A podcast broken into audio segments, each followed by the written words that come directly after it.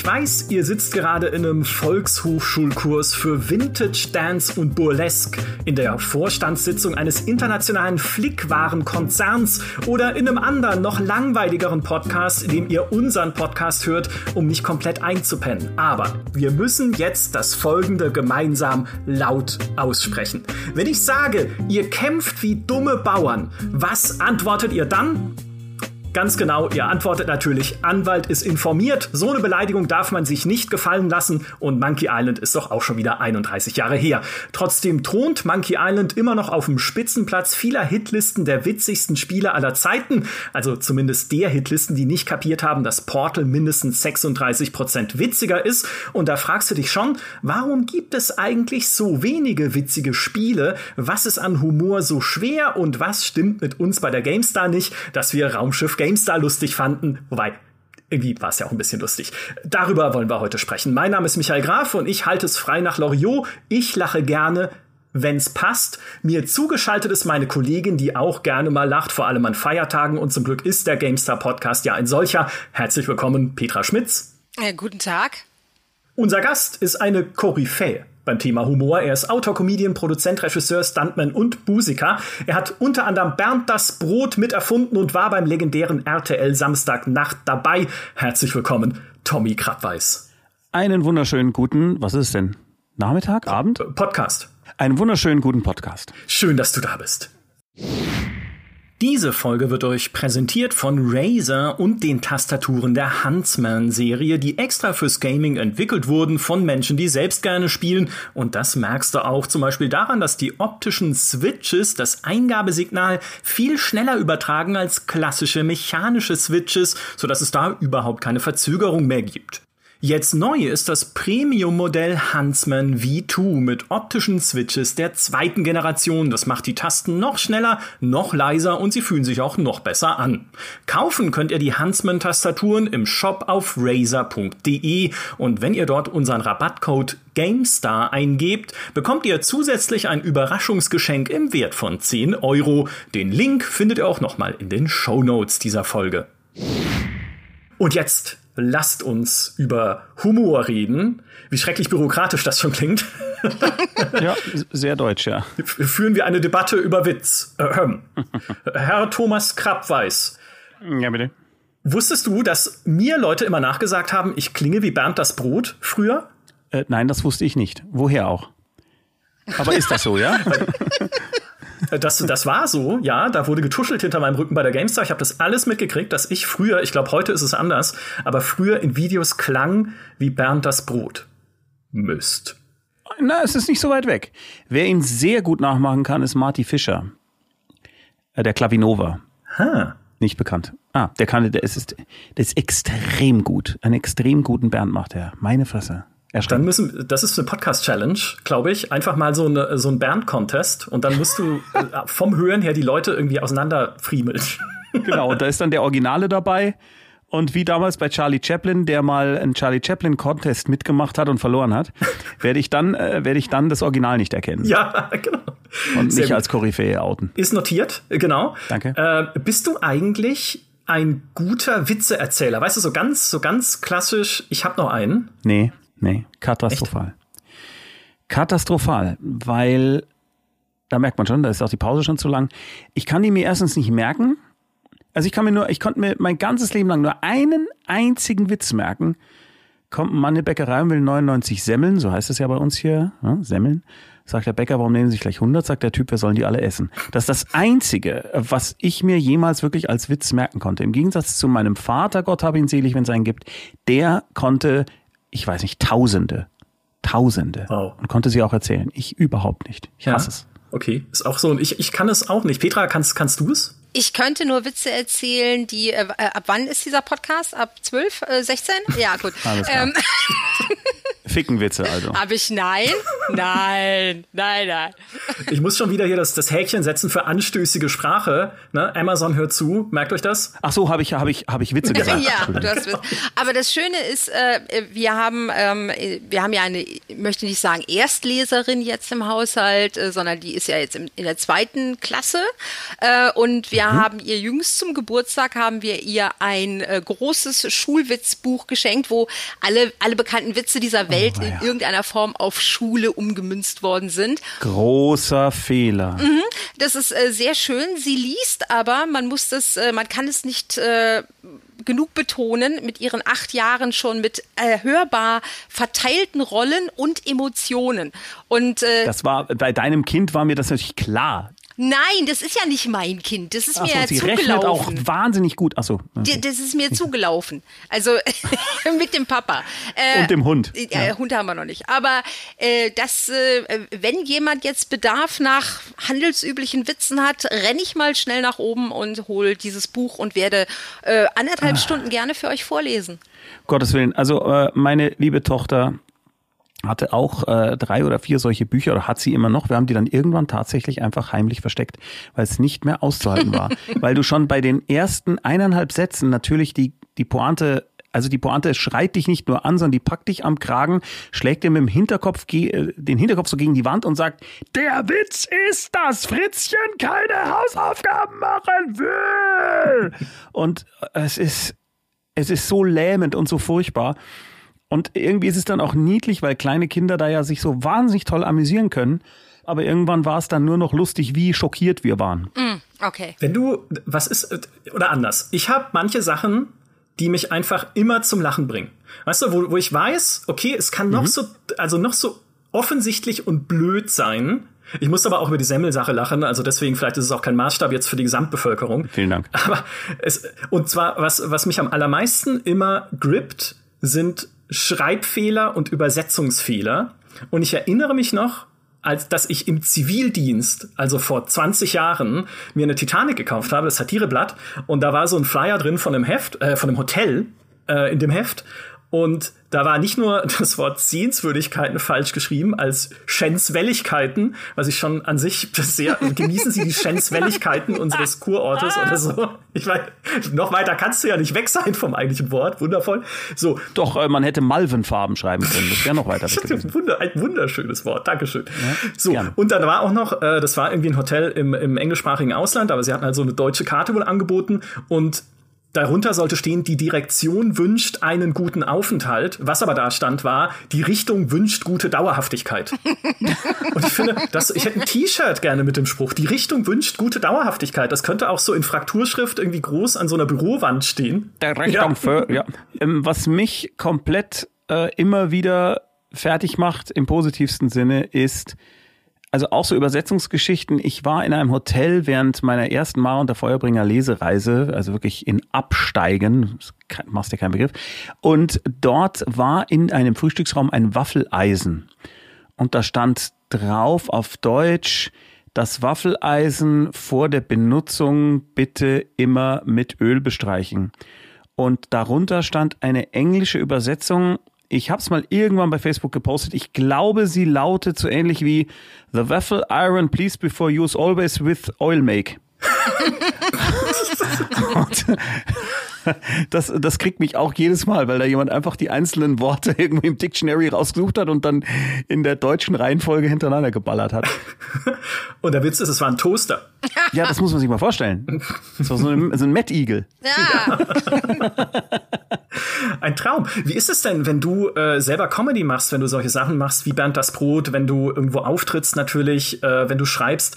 Humor ist halt was super Individuelles. Ne? Wir alle haben irgendwas, was wir lustig finden und wir alle haben aber irgendwas, wo wir so sagen, was will er? Was ist jetzt? Ne? Was ist daran lustig? Wo, wie machst du das? Das ist ganz speziell, weil das kommt immer auf den Anlass an. Ich mache ja jetzt mit euch andere blöde Witze oder erzähle andere Anekdoten, als ich das tun würde, wenn ich äh, in der Grundschulklasse aus meinen jüngsten Kinderbüchern vorlese. Ach, da kommt das Wort mit F am Anfang nicht drin vor, äh, oder was? Gelegentlich schon, aber dann halt irgendwie verklausuliert. Okay. Ja. Feudeln. ja, genau. Sehr nah dran. Und ähm, ähnlich ist das. Am besten kann man das vergleichen, wenn du Stand-up machst oder irgendeine launige Moderation oder so. Du kommst in einen Raum. Idealerweise bist du schon vorher da. Also ich mache das so, ich bin eine halbe Stunde vorher da, schaue mir die Leute sehr, sehr genau an, red vielleicht auch mit ein paar, um ein Gefühl für den Raum zu kriegen und für die Menschen, die ich jetzt gleich eineinhalb Stunden unterhalten soll. Und äh, viele Comedians, die natürlich ein relativ festes Programm haben, Bernhard Hoeker, für den wir auch viel geschrieben und inszeniert haben, der geht natürlich raus und macht im Wesentlichen das Programm, das er vorbereitet hat.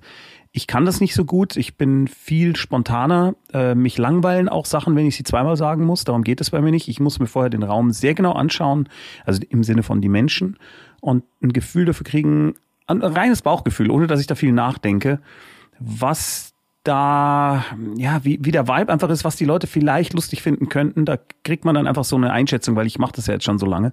Und wenn ich dann auf die Bühne gehe, ist es eigentlich zu 90 Prozent so, dass die ersten zwei, drei Sachen, die ich sage, dann auch funktionieren und die Leute dann das schon mal lustig finden. Cool, cool. Das ist mhm. natürlich, ähm, eine sichere Bank ist natürlich immer irgendwas Selbstironisches zu machen.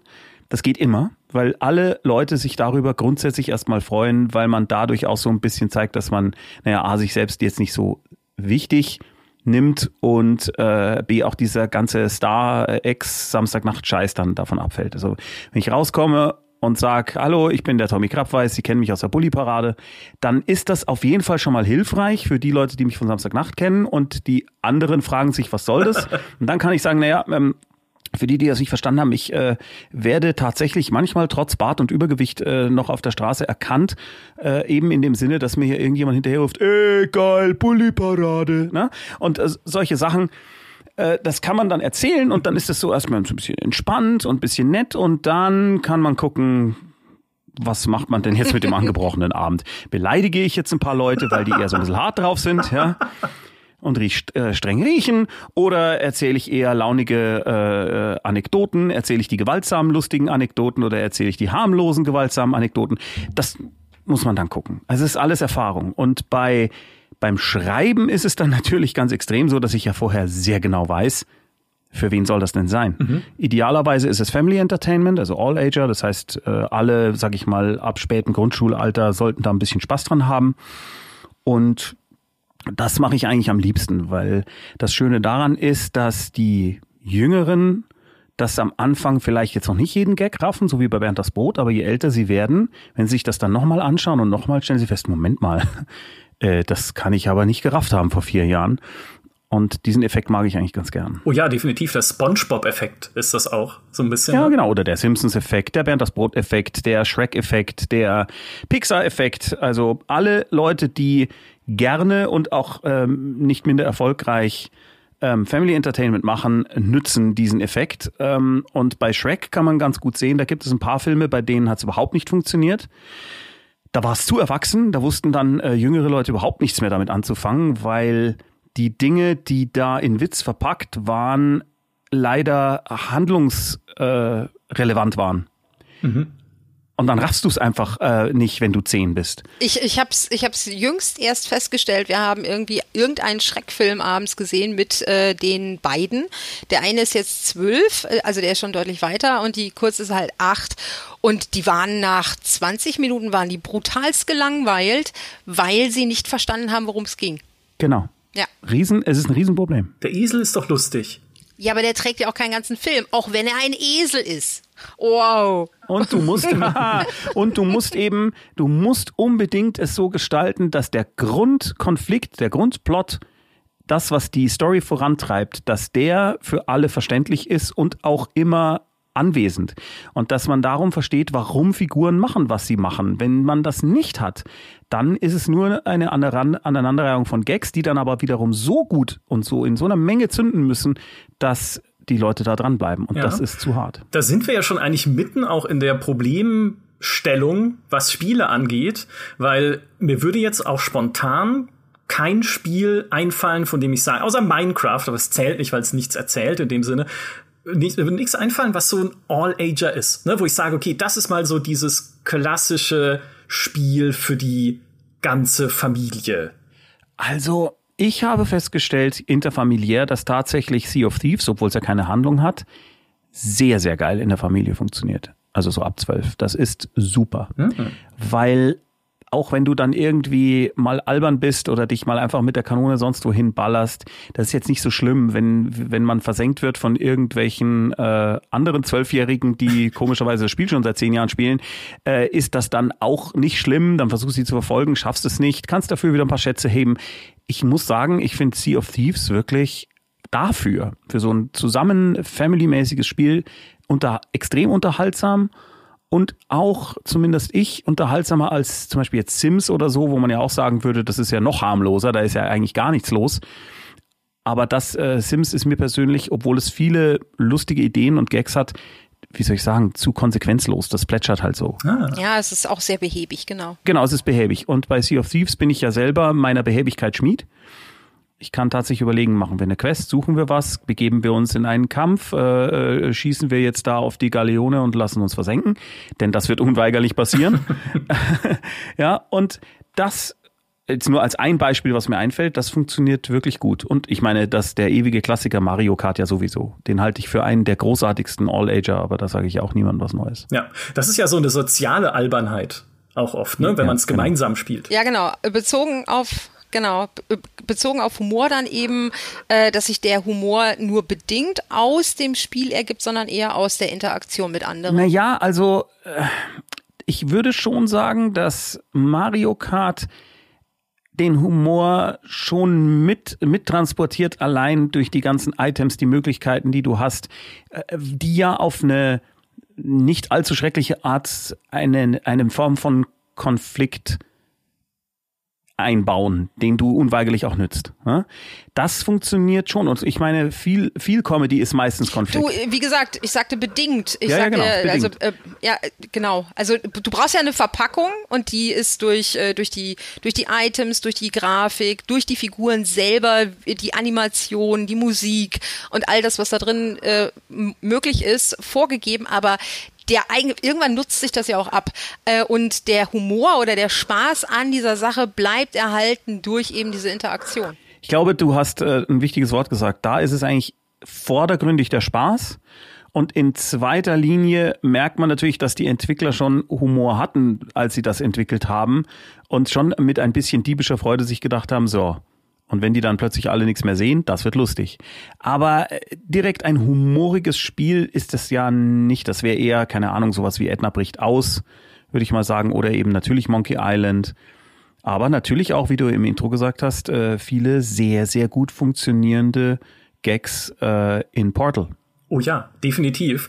Äh, bevor wir zu denen kommen, äh, kurz noch eine Lanze für die Sims sei gebrochen, denn Gerne. mir ist heute was, ich habe heute was Wundervolles gefunden, ist nämlich eine Liste des Guardian über die 27 lustigsten Spiele aller Zeiten, wo ich mir dachte, vom Guardian, ja, die britische staubtrockenste ja. Zeitung, die in sehr so Herrensalons ja. genau gelesen wird. Also sehr cool, dass die sich auch mal äh, bisschen, äh, dass sie auch mal lustig sind.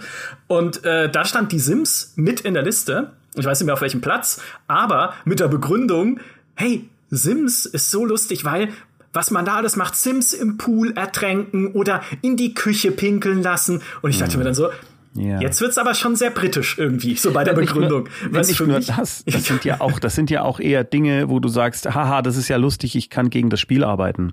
Ja. Ich finde aber, dass Sims tatsächlich nicht nur durch die, die Sprache, sondern auch allein durch die sehr bizarren Möglichkeiten der Interaktion, die sie mitunter dann einfach anbieten, wirklich auch Humor beweisen. Ja, ganz genau, dieses Sandbox. Mechanik. Du weißt in Sims nie hundertprozentig, was passiert. Mein schönstes Erlebnis war ja in Sims 4. Ich lade die Postbotin zu einem Date ein und sie kommt, wird wütend und zertritt meine Spielzeugburg. Wie kann also, warum? Wie kann man ja, sowas aber entschuldige machen? bitte, ja, aber äh, hallo, das ist doch schon immanent im Satz drin. So haben sich meine du Eltern Spielzeug. Hallo, du hast eine Spielzeugburg.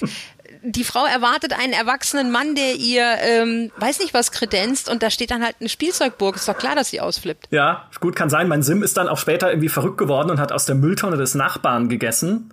Äh, aber naja, es sind halt so, es, es, das Geschichten, die das Leben schreibt. Mein Hauptproblem bei Sims ist, dass ich die Körpergrößen nicht an die Menschen anpassen kann, die ich eigentlich da immer mit akribischer Freude nachbaue. Denn Menschen sind nun mal unterschiedlich groß und äh, das ist ein immanenter Teil der, des Karikierens. dass man jemanden ein bisschen zu klein und ein bisschen zu füllig oder ein bisschen zu groß, ein bisschen zu dünn macht, damit das Klischee der Person klar ist. Und das nervt mich, dass ich die dann nur wahlweise entweder als Kind, wo sie zu klein sind, äh, umsetzen kann, wo sie dann aber auch falsch agieren äh, oder eben als Erwachsene und wenn ich dann mal gescheite Nosabialfalten haben will und äh, dann muss ich sie halt als alte Leute bauen, wo sie dann gebückt gehen. Ich bin noch nicht zufrieden. Ich muss da, glaube ich, noch viel, viel mehr ähm, Erweiterungen runterladen. äh, damit, damit das irgendwie funktioniert, wo man dauernd mit Warnungen zugeschüttet wird. Wenn sie das tun, wird dieses Spiel vielleicht nie wieder spielbar sein. Okay, Enter. ja. Oder Skyrim. Skyrim hat bei mir, glaube ich, mittlerweile, ich weiß nicht, der lädt auf jeden Fall länger diese ganzen Mods, als ich danach Zeit habe zu spielen. Ja, Skyrim ist ja auch das perfekte Beispiel für unfreiwilligen Humor, wenn du zum ersten Mal so einen oh, Riesen ja. in die Wolken haust. Und dann, weil es ist halt, oder, oder eine Kuh, oder nee, nicht Kuh, Mammut oder was auch immer da rum, rummammutelt in dieser Welt. Da, es ist einfach, es ist einfach witzig. Ich glaube, das ist auch ein großer Teil der Faszination Skyrim gewesen, in den Anfangstagen in diese Welt reinzugehen und zu schauen, was passiert eigentlich für Quatsch. Ja? Egal, was da noch also, ist. Also ich muss sagen, Skyrim ist für mich an vielen Stellen immer noch, was so immersive Welten angeht, äh, ein absoluter, ein absolutes Highlight. Gleichzeitig ist es auch immer mein bestes, schlechtes Beispiel für Storytelling. Und zwar, ich glaube, ich habe das mal irgendwann schon mal bei irgendeinem GameStar-Ding erzählt. Also für die Person, die das jetzt nochmal hört, sorry. Und zwar erinnert euch vielleicht an diese Stelle, wo dann irgendwann mal etwas später im Spiel so ein großes Palaver ist, wo du dabei bist, wo die, die Sturmmäntel und die, die, die Kaiserlichen und alle sitzen zusammen und es geht darum, welche Stadt, welcher Hafen, welcher Landesteil geht an welche Fraktion. Erinnert ihr euch daran? Da sitzt man an so einem großen Tisch. Ja, ich glaube schon. Ja, ja, ja. Und das Krasse ist, wenn du das jetzt, in, für eine, wenn ich das jetzt als Fiction-Autor für ein Buch oder für eine Serie schreiben würde, dann hätte ich Folgendes gemacht. Ich hätte mir überlegt, okay, er hat also vorher, also er oder sie, also unser, unser Character, der Protagonist, hat äh, in der Hafenstadt XY jemanden kennengelernt und äh, wir wissen, diese Person würde vertrieben, in Gefahr oder sonst was, wenn die Kaiserlichen dorthin kommen. Also ich würde versuchen, natürlich, was sonst, überall ein bisschen Konsequenzen zu verstecken, damit wir als Spieler dann tatsächlich uns überlegen müssen, scheiße, was mache ich denn jetzt? Was ist denn jetzt das kleinste Übel? Oh, das ist kacke, nee, das ist kacke, das ist kacke. Stattdessen wohnen wir gefühlt 2400 Stunden einem sinnlosen Balava bei, wo wir, wo es völlig konsequenzlos ist für uns als Protagonist, ob wir jetzt sagen, ja, kriegst halt den Hafen. Ja, dann übernimm doch das Landesteil. Ja, was? Also, und irgendwann kommt dann das, wo du einfach nur, ja, klick, ja, klick, ja, klick, ja, klick, klick, klick, klick, klick, klick, klick, klick. Wann ist endlich fertig? Ich will einen neuen Schrei lernen. Und das kann ich bis heute nicht fassen, dass ja. da offensichtlich niemand war, der auch nur mal für fünf Sekunden gesagt hat, sag mal, aber das ist doch total egal. Und das ist bei vielen Skyrim-Abenteuern, das hat jetzt nichts mit Humor zu tun, wirklich für mich total verschenkt, weil es egal ist, weil ich ja eigentlich nur den Scheiß sammeln will oder äh, töte hier, mach das, damit ich halt meine Perks bekomme, aber nicht, weil ich als Figur, als Charakter, als handelnde Person etwas möchte oder nicht möchte. Du musst dir halt, um das witzig zu gestalten, immer so einen Hofnarren vorstellen, der dabei im Hintergrund rum tanzt und das Ganze pantomimisch nachstellt. Und schon hast du äh, eine witzige Skyrim-Szene. Tolle Idee. Ja, ey, lasst uns, lasst uns doch bitte nicht über Skyrim reden. Ich habe zu diesem Spiel ein gespaltenes Verhältnis. Äh, Ihr schneidet das ja eh raus, weil es nichts mit Humor zu tun ja, hat. Ja, ja der Podcast hey. wird am Ende fünf Minuten lang. Das, äh ich weiß. Herzlich willkommen, aber, bis bald. Aber nee, lass uns, lass uns als, äh, an Skyrim halt einfach mal den Aufhänger nehmen. Humor finde ich ja persönlich immer am besten, wenn man nicht mit ihm rechnet. Und äh, wenn, Richtig, wenn dann ja. in, einem, in einem Skyrim, äh, gerade Bier ernste Szene kommt in Skyrim nicht vor. Außer man hat halt irgendwie einen situationsbedingten Engine-Käsehumor, äh, wo Lydia irgendwie zwei Kilometer in, in, in den Weltall, ins Weltall schießt, weil ihr irgend so ein Riese auf den Kopf gehauen hat. Das ist natürlich arschwitzig, aber. Das ist nicht intentierter Humor. Ja, genau. Aber in Valhalla zum Beispiel, also in Assassin's Creed Valhalla, sind tatsächlich absichtlich humorige Stellen drin. Ja, genau. Von denen einige, zumindest bei mir, auch zumindest für Schmunzeln gesorgt haben, weil sie durchaus selbstironisch der Figur gegenüber waren. one. Genau, und ich finde Humor immer dann am besten, wenn du nicht damit rechnest und er dann in der Situation halt auch funktioniert. Eines meiner Lieblingsbeispiele äh, ist lustigerweise auch wahrscheinlich eines von Michas Lieblingsbeispielen, äh, ist aus, äh, was ist denn das? Ist das das erste Wolfenstein der neueren Bauart? Genau. Und äh, am Schluss gibt so eine so eine Sequenz, wo man mit ähm, BJ in einem Helikopter steht und dann äh, holzt man irgendwo hin und äh, dann wird man beschossen und der Helikopter ist nun mal sehr, sehr schmal, aber man äh, weicht ja intuitiv immer so ein bisschen nach hinten aus. Blöd ist, der Helikopter ist rechts und links offen. Man tritt also hinten aus dem Helikopter raus, fällt in den Tod. Und BJ kommentiert das mit einem äh, Sacktrocknen, also man muss dabei gewesen sein. Ich kann es nicht so cool wiedergeben. Was für ein blöder Tod. Und ich habe Tränen gelacht, ich habe saumäßig gelacht danach und es war so witzig. Sehr, und sehr schön. Äh, dann, dann sind, dann funktioniert Humor tatsächlich für mich am allerbesten. Ähnlich wie in Portal übrigens, ne? Also, wo du halt nicht damit rechnest, außer du hast halt Portal 2, wo Wheatley dich die ganze Zeit lustig volltextet, was ich persönlich hinten raus sehr ermüdend fand. Aber da bin ich auch vielleicht eigen.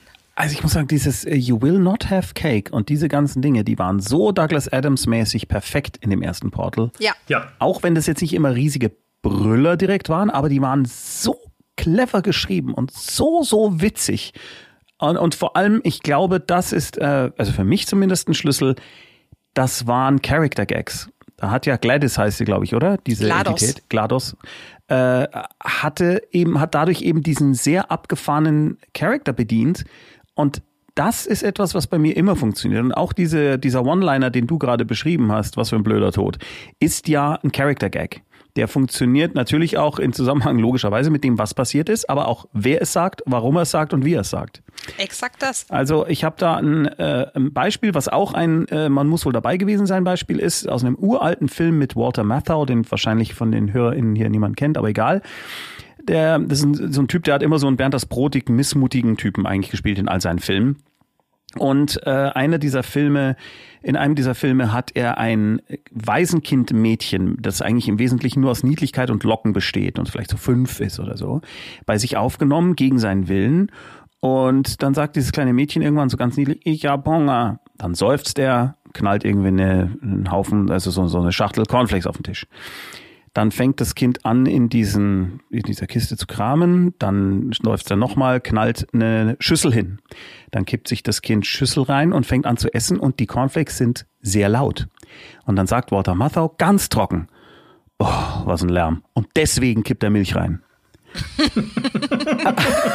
einfach nur, weil sie zu laut ist. Und das sind für mich Gags, die funktionieren einfach, weil sie mit dem Charakter zu tun haben, weil sie was über die Figur erzählen und weil ich dann die Figur noch mehr oder noch weniger mag. Und sowas liebe ich wirklich über alles. Und wenn sowas passiert, auch in Spielen, damit kriegt man mich meistens, muss ich sagen.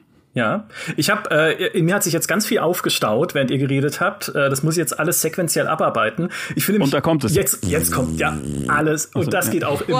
Wow, Pipi Kaka Humor. Yay! ich. Genau. Ja, wenn man ihn Entschuldigung, wohl dosiert rausschneiden, einsetzt. rausschneiden. Nein, das, wird- das wird genau an den Anfang geschnitten, wenn ich dich vorstelle. Der, äh, diese Szene aus Skyrim ist ja die perfekte und akkurate Wiedergabe moderner Politik. Eigentlich, ne? Weil es so, okay, Gesetzesvorlage 27b-2, wer ist dafür, wer ist dagegen? Ey, komm, können wir weitermachen, ich hab Hunger.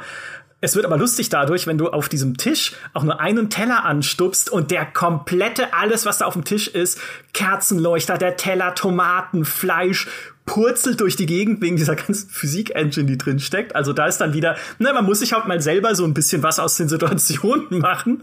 Das, das fand ich ganz fantastisch. Ähm, Oder man ist das das Spiel, wo ich weiß es gar nicht mehr, es zerfließt alles zu einem einzigen Adventure, wo wenn du dann aus Versehen mal auf die falsche Taste drückst und was einsteckst, sofort alle gegen dich sind. ja, ja, es kann passieren. Sofort. Ja, ja, ja. ja. Aber ich habe nur, nein, ich gebe es wieder zurück. Auf ihn. Oh, scheiße. Speicherstand.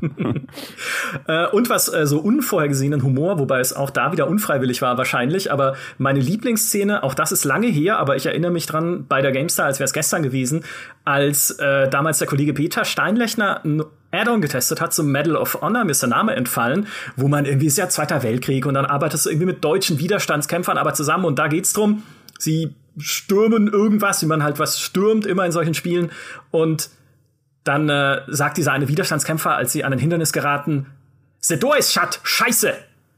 Und es ist so wundervoll, weil halt dieses, und wir haben, wir haben uns so belacht in diesem Moment, weil es so. Aber das ist auch nicht freiwillig. Nee, das ist unfreiwillig, genau. Sondern es ist einfach ja dieses typische Amerikaner äh, sagen deutsche Dinge. Ja, so ungefähr. Genau. Aber es hat, man biegt um eine Ecke, rechnet mit nichts Bösem, außer dem Weltkrieg, der ja da gerade stattfindet, und dann passiert sowas und du denkst halt, okay, lustig. Ja, aber das ist nicht, das ist, ich würde sagen, das ist lustig, aber nicht Humor im Spiel. Ja, das stimmt. Weißt du, wie ich meine? Weil die Leute, die das aufgenommen haben, fanden es total cool, dass da jemand Scheiße sagt, wie in dem What, in dem ersten What If von Marvel. Ja, ja, habe ich mir auch gedacht. Äh, ja. Habt ihr das zufällig gesehen? Mit der ähm, Scheiße. Genau, wo der eine Typ dann in dem Auto sitzt und sagt Scheiße und du sagst niemand in Deutschland, außer er hat wirklich einen sehr bizarren Sprachfehler mit Hasenscharte und mit ohne Vorderzähne, würde Scheiße jemals so aussprechen. Natürlich ist das lustig, aber es ist kein Gag. Das stimmt. Eine Kleinigkeit, die ich vor kurzem gefunden habe in einem relativ aktuellen Spiel, war äh, in Deathloop ein Brief an die Mitarbeiter eines äh, Visionärs in diesem Spiel, also von so einem Oberbösewicht quasi, mhm. wo es darum geht, dass er in diesem Spiel ein Spiel gebaut hat oder hat bauen lassen von seinen Untertanen. Er hat es erfunden, aber sie mussten es bauen für irgendwie reiche Leute, die sich da vergnügen sollen. Und dieser ganze mhm. Brief ist, es ist entweder ein Hilferuf oder ein Seitenhieb. Und ich hoffe, es ist letzteres, weil in diesem Brief geht es halt um Crunch. Ja, ein bekanntes Problem in der Spielebranche. Der Stress, genau die Crunch-Time am Ende einer Produktionsphase, wo Leute halt viel zu viel arbeiten müssen. Und in diesem Brief geht es drum, dieses Spiel muss das wichtigste Spiel werden, das je erschaffen wurde. Es soll einige der anspruchsvollsten Persönlichkeiten der Welt unterhalten für Jahrzehnte, für Jahrhunderte. Nach eingehenden sorgfältigen Diskussionen haben eure Teamleiter und ich also entschieden, dass wir bis zur Veröffentlichung auf verlängerte Arbeitszeiten umstellen. Klar, niemand hat Lust auf 14 okay, Stunden Arbeitstage, aber denkt dran, das wird das großartigste Entertainment-Erlebnis aller Zeiten. Und ich dachte mir so, naja, das äh, mag der eine oder andere in dieser Branche durchaus schon von, äh, von realen Producern äh, gehört haben. Und, äh, ja. Ja. ja, und zwar täglich, schreiend. Richtig. Ja. Und das, ich, ich fand's dann, das ja, fand ich, das da, ist witzig. Da musste ich grinsen. Dann, in dem Moment. Na klar. Petra, du wolltest äh, einen Wortbeitrag leisten und die, jetzt haben wir beide extra geschwiegen und jetzt kommt Ja, nee, ich wollte, ich wollte nur, ich habe genickt die ganze Zeit. Nicken, Ach so, das nicken, haben wir ja gesehen. Ja, genau. Ja. Ähm, weil äh, justamente diesen Brief habe ich auch jüngst gefunden und äh, fand ihn auch sehr lustig. Ähm, äh, aber äh, wie gesagt, ich, ich finde Humor, also ich, natürlich habe ich auch die Monkey Islands dieser Welt gespielt und ich habe äh, das beste, humorigste äh, Adventure äh, ever auch gespielt, nämlich äh, der Tag des Tentakel.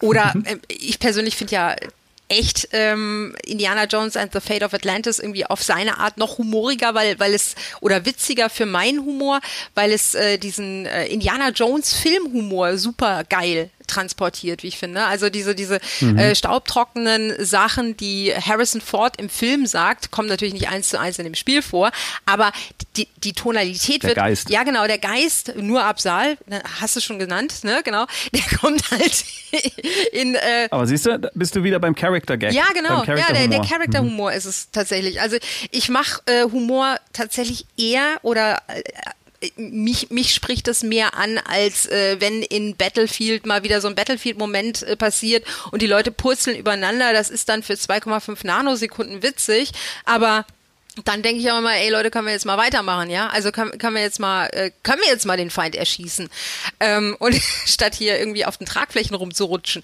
Das ist, das ist so, äh, ne? Das, das, das das ist so meins eher. Und du hast Edna bricht aus zum Beispiel, oder beziehungsweise äh, noch viel lieber finde ich ja Harveys neue Augen in dem Zusammenhang.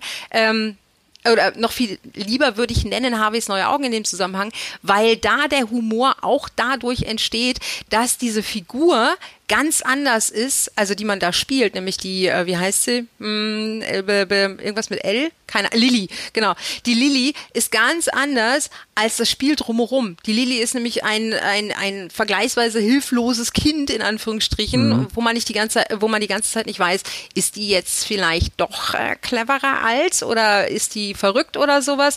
Aber drumherum passieren halt ständig irgendwelche lustigen Sachen und der Götz Otto, der das erzählt, macht das halt so arschwitzig. Ja. Ähm, ähm, das ist, äh, dass dieses ernste Thema oder diese ernsten Themen, die da zumindest tangiert werden, ähm, durch diese Comic-Grafik und äh, durch diese ironische Brechung immer wieder irgendwie mich zum Schmunzeln oder zum Lachen bringen, während Spiele, die es so super hart darauf abgesehen haben, extrem witzig zu sein, von einer Sekunde bis zur letzten, von der ersten Sekunde bis zur letzten, die verlieren mich dann gerne mal irgendwie so auf der Hälfte der Strecke. Wie heißt dieses äh, Spiel? Mein äh, Bonussohn spielt das gerade oder hat's gespielt, das in der griechischen Mythologie spielt. Es hat so eine Mischung aus äh, Hades. Nochmal? Hades. Es ist nicht, es heißt das Hades. Nee, da, du, du, das, es hat so ein bisschen so einen, es ist eine Mischung aus, ähm, oh Gott, es fällt mir gar nichts mehr ein, Manga und griechischer Mythologie und mein Gott, wie heißt das Adventure auf der Switch?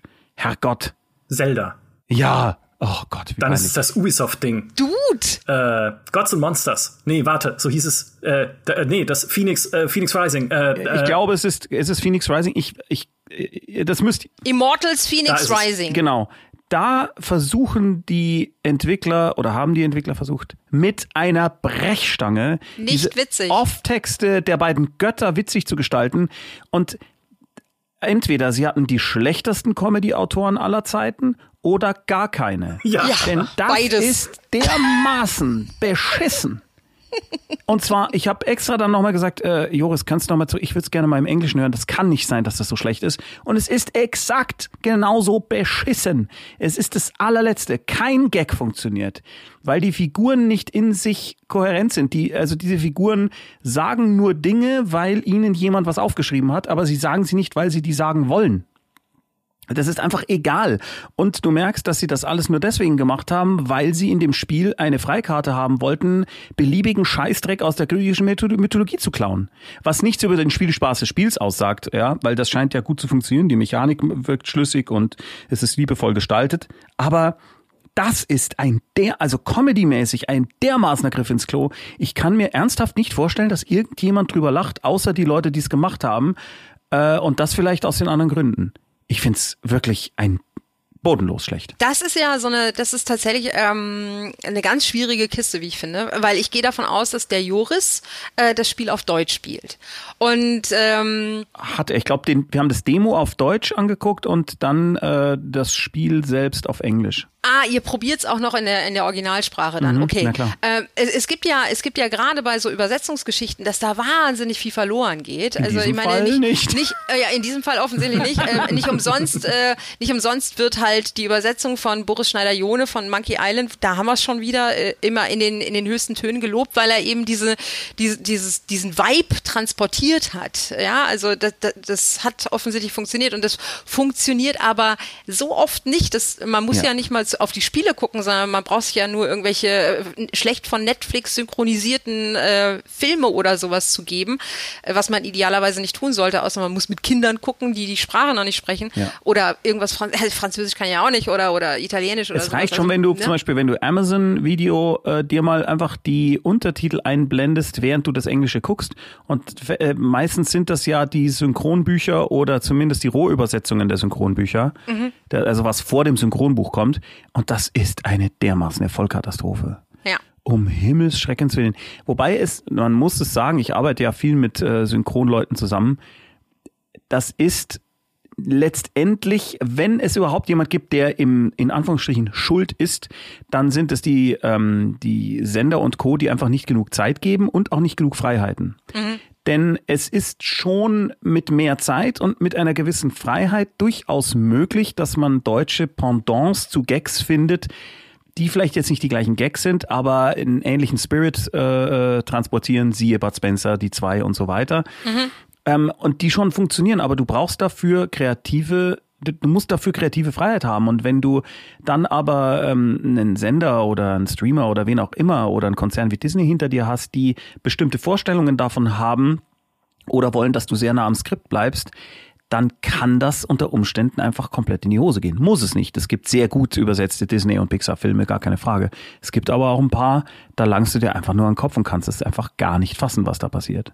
Aber das mag doch dann auch einer der Gründe sein, warum auch in der Spielebranche Humor oft gescheut wird. Es gibt ja lustige Spiele, wir haben schon- viele genannt, aber wo du oft das Gefühl hast, nein, wir nehmen uns dann doch lieber ernst, dann äh, hinterher ne, ernste Sachen zu übersetzen für den internationalen Markt ist auch nicht schwierig, ja, ob dann irgendwie der General brüllt vorwärts oder Let's go oder sonst was, ist ja wurscht.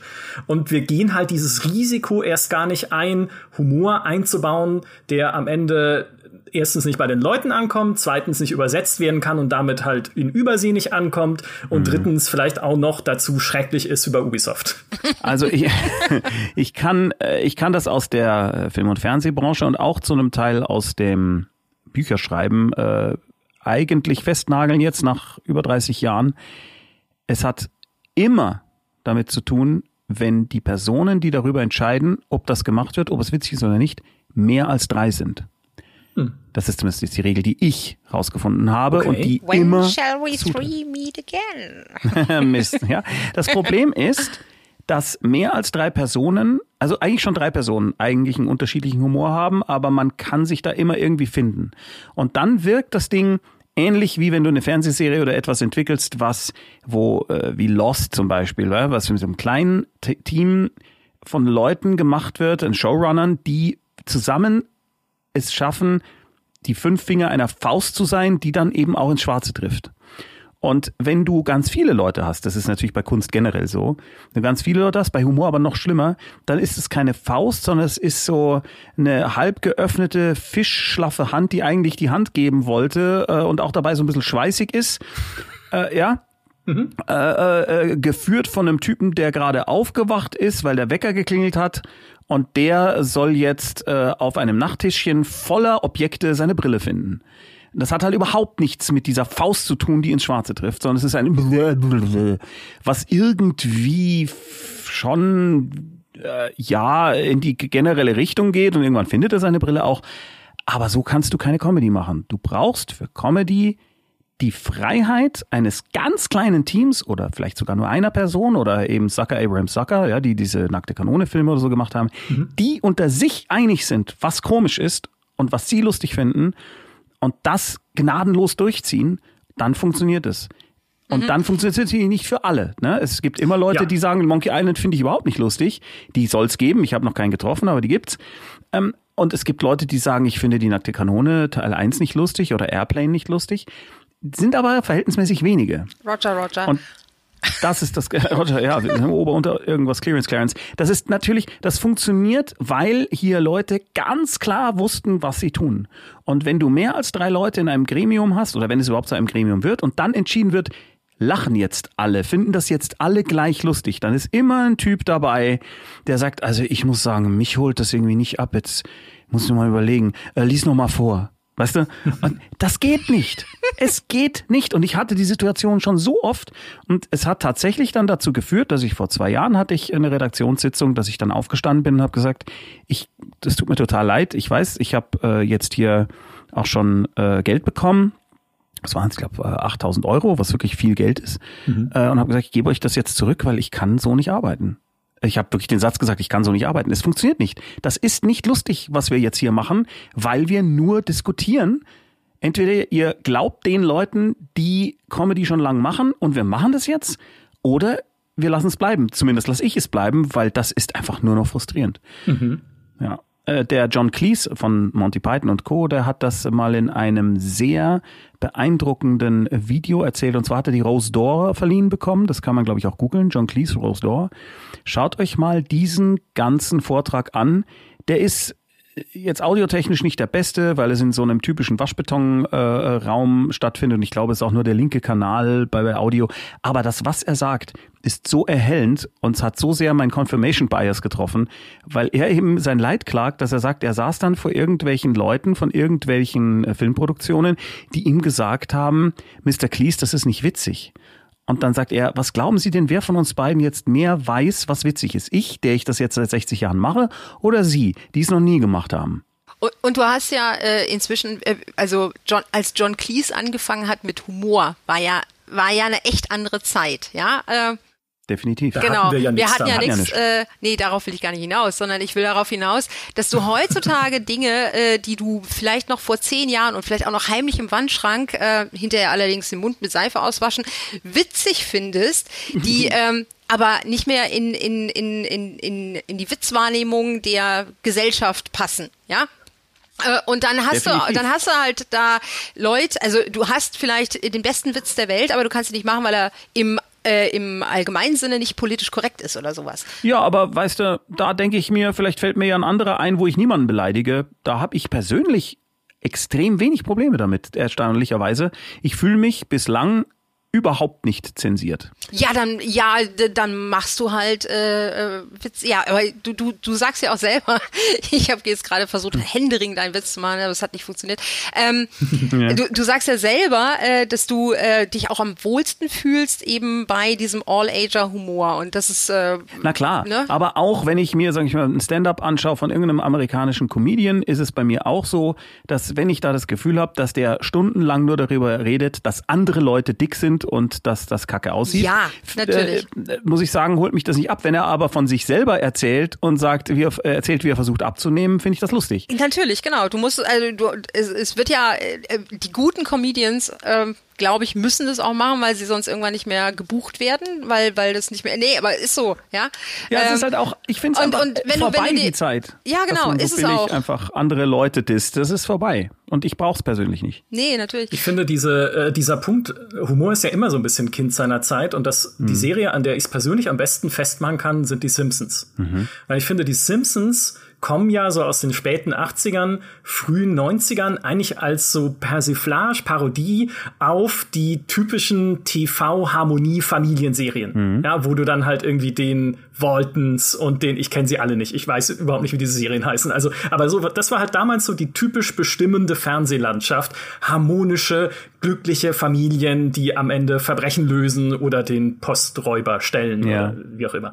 Und die Simpsons waren halt von Anfang an anarchisch. Homer wirkt Bart, äh, Homer ist dämlich und irgendwie, ne, also einfach ein irgendwie lustiger Charakter und das brauchst du heute aber nicht mehr, weil halt der Kontext ein ganz anderer ist. Solche Familienserien sind jetzt nicht mehr so angesagt. Du hast halt, äh, logischerweise haben es die Simpsons ja schon gemacht. Also jetzt auch nicht so, dass es irgendwie eine neue Art des Humors wäre, Eben. sich darüber lustig zu machen. Also man sieht schon, die Zeit von, von irgendwas äh, auch von einer bestimmten Art Humor ist irgendwann vorbei. Naja, die Simpsons haben sich natürlich auch sehr clever immer wieder neu gefunden und neu verwandelt. Äh, und äh, haben auch immer mehr ihr Herz gefunden. Ne? Also im Vergleich zu den ersten Staffeln ist es ja mhm. so, dass das ja immer wieder sehr rührend ist. Und äh, man merkt schon, dass die Leute, die das machen, auch eine bestimmte Sicht der Welt haben und auch eine bestimmte kritische Haltung gegenüber Dingen haben. Ja. Also ich finde, die Simpsons sind ein Paradebeispiel dafür, wie großartig man sich entwickeln kann, äh, ohne dass man einen Spirit tatsächlich verliert. Das ist schon beeindruckend. Ja. Warum gibt es nicht das Simpsons der Spiele? Äh, es gibt äh, Simpsons Sit and Run.